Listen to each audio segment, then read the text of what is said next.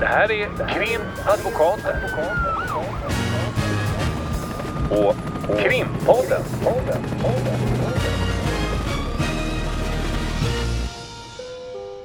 Parter och ombud kallas till sal 32.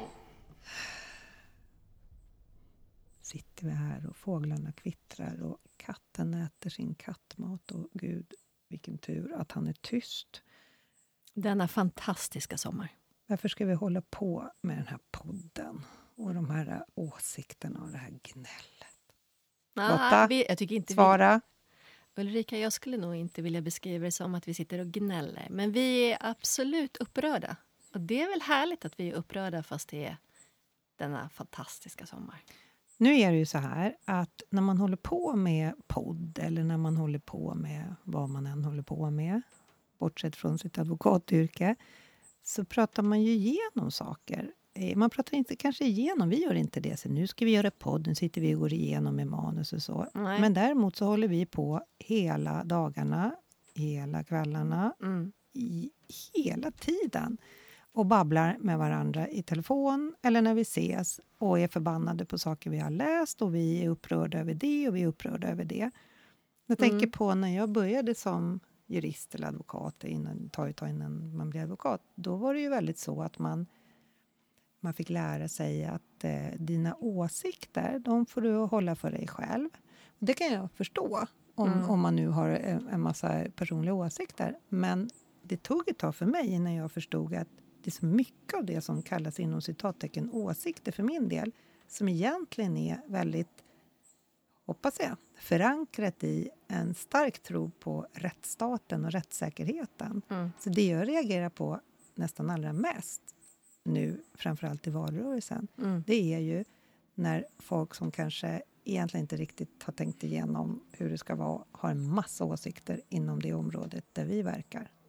Ja.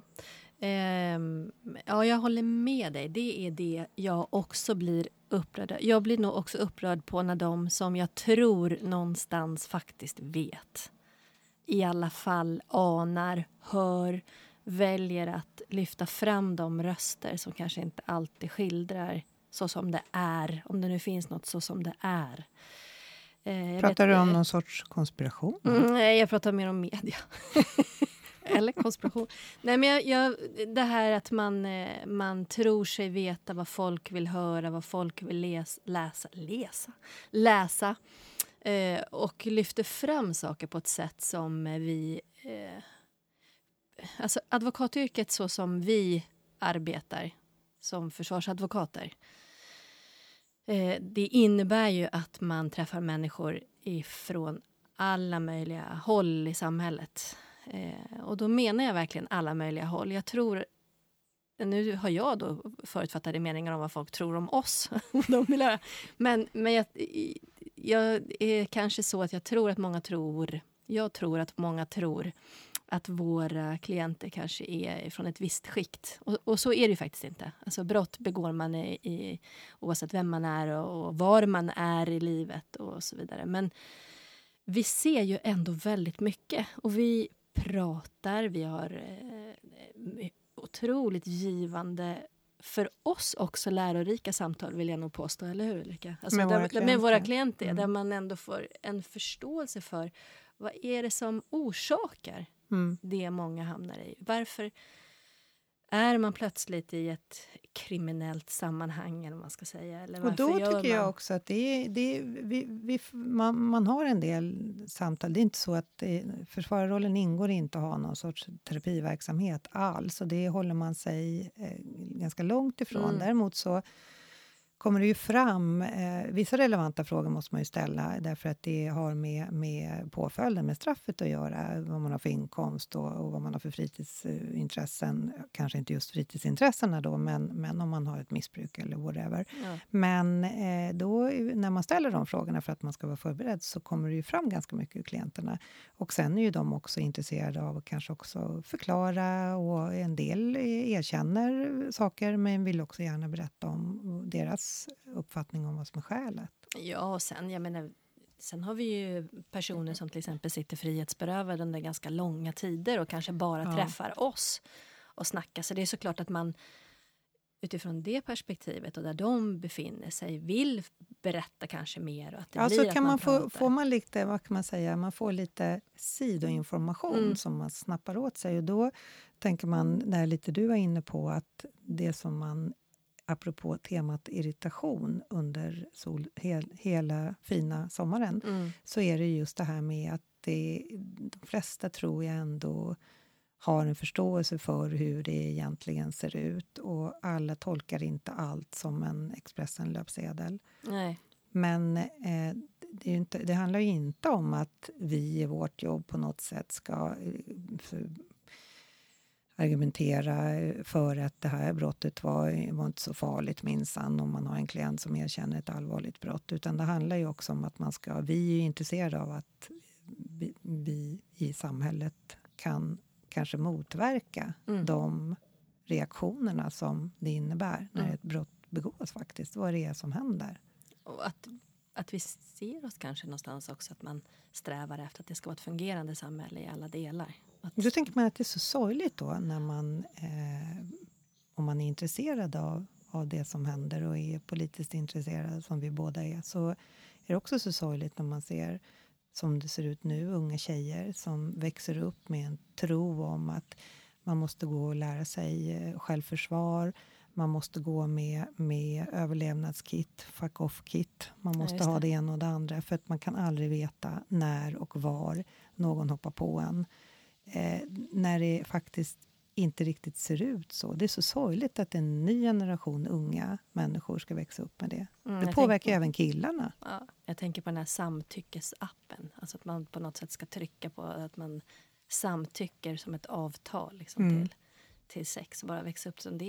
Jag menar, i tonåring. Och, ja, det, det, det är märkligt där vi hamnar. Det känns otroligt eh, gammaldagsigt. Det är som att Ja. man har gått och lagt sig eh, och sen så eh, sover man i eh, lång tid. Men det visar sig när man vaknar att tiden har skruvats bakåt. Mm. Att vi har hamnat igen i någon sorts, jag vet inte, 50-tal Mm. Där, där är, tjejer ska vara rädda för killar och, och killar har bara en sak i huvudet. Mm.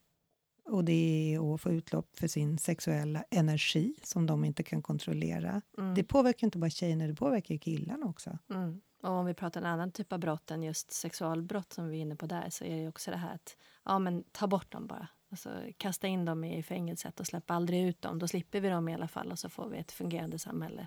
Och att man inte längre ser till, till rötterna. Men det, men det jag ändå någonstans tror, om man ska säga till varför jag ser att det finns ett syfte att sitta så här och prata och att jag ändå tycker att det är verkligen värt att vi sitter och pratar på det här sättet är att eh, jag tror precis som du att mm, allmänheten är mycket smartare än så. Man vet att det finns massa rapporter, man vet hur det, hur det funkar. För man har olika erfarenheter, man känner olika typer av människor. Man har en egen uppfattning när man iakttar saker. Och får man höra att någon annan ger en annan bild som jag ändå tycker att vi försöker göra här så vågar man kanske stå lite mer för sin egen uppfattning. Att man liksom stärker varandra i, i att "Ja, men vad sjutton, det är inte den här vägen vi ska gå. Vi måste hitta en det, annan väg. Ja, men precis. Och jag tror också att, eh, precis som du säger, jag tror att det är mm, alla kollegor som vi har. Nu är ju vi ett skrå i skrået. Mm.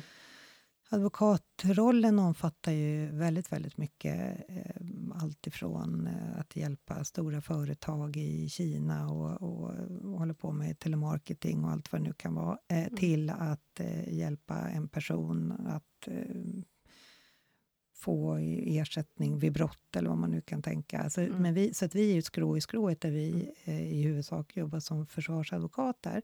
Men, men när man pratar med sina kollegor, inte bara när du och jag sitter och gafflar, så tycker jag att vi alla som har jobbat ett tag inom den här branschen och vi alla som är ute i domstolar, träffar klienter, träffar poliser, åklagare, domare eh, och ser det här som sker så har vi nog alla ungefär faktiskt samma uppfattning. Mm. Och det är ju inte statistik, men, men det är baserat på vår erfarenhet. Mm. Det är, jag tycker det är jätteintressant och det är också ganska skönt. Därför att även vi då som ju är ja, men vana kanske att ta plats på ett visst sätt också. En yrkesskada är ju det här att eh, det är ganska lätt för oss att stå upp lite grann och, och säga saker och, och, framföra åsikter än någon annans åsikt mm. helt enkelt. Men eh, även jag tycker att det är skönt att se att ja, men vad 17, det, man är inte helt fel ute. Vi är ganska många som tycker på ja, samma sätt. Det handlar inte om nåt vänster, höger, Nej. uppåt, neråt, framåt, bakåt. Utan vad det handlar om är ju att vi, vi, vi, vi är aktörer i, i ett system som vi tycker i mångt och mycket faktiskt håller. Mm. Men att vi börjar se att det börjar spricka i kanterna. Mm. Och att vi måste ju sitta och, eh, som advokater i domstolarna och skulle vi hamna, det måste finnas advokater, skulle vi hamna i ett läge där, där eh, allt för populistiska idéer går igenom som lagstiftning, vad händer då? Mm. Exakt. Och det här med att det spricker i kanterna som du säger, att vi också har uppfattningen lite att det är vad ska man säga, luftslott. Att man piskar upp någon sorts uppfattning och säger men det här, här står alla och alla tycker så här och, och folket vill ha det så här. Folket vill ha strängare straff. Folket vill kasta in den delen av folket som begår brott. De är inte ens folk. De ska kastas in och då begås det inga brott. Vilken mm. tur. Mm. Folket vill inte släppa in dem som kommer hit och söker skydd. Mm. Eller hur? Det, det, det, är ju, det återkommer i väldigt många olika typer av När man sen frågor. pratar med det här folket då, som vi är en del av, när man gör såna undersökningar, då visar det sig att folket inte alltid, precis när man sitter och pratar med dem, faktiskt tycker så. Ja, men nog inte bara undersökningar, vanligt samtal med en person, bara på en middag eller vad vet jag. Mm. Eller bara om man smålyssnar på någon som står och nu pratar. Nu låter vi, liksom. tycker jag, jättepositiva. Du är en positiv själ, jag är något mer negativ själ. Men alla är ju inte så här. Men... Mm, nej, men så är det ju. Men jag tror att vi är många. Och även om vi är... O, alltså, om man bortser från om man är positiv eller negativ, om man är realist, så tror jag att vi ändå är ganska många som, som eh, vill se att det blir en, en förbättring på riktigt sätt. Och mm. inte bara med Genom att montera är... ner. Det är, förbättring, det är ingen förbättring. Att montera ner en, en ganska fungerande struktur, rättsstat som finns med fungerande Nej. domstolar någon sorts quick fix. Ja. Fast med, med kanske ganska ödesdigra följder. Det är, det, det är för. mycket deprimerande det här. Ja. Det, dessvärre jag är det det. vi, vi, vi avslutar med ett litet eh, glatt hejsan. Eh, men vi eh, är ju ändå i en situation i en valrörelse ja. där det är, det är allvarligt det som händer och det är det är inte okej okay, det som sker. Så vi får ju hoppas att det är någon som i alla fall bryr sig om vad vi säger. Ja, och vi kommer prata mer om det här framöver, eller hur? Det kommer vi. Tack och hej för tack, den här tack. gången. Krimpodden.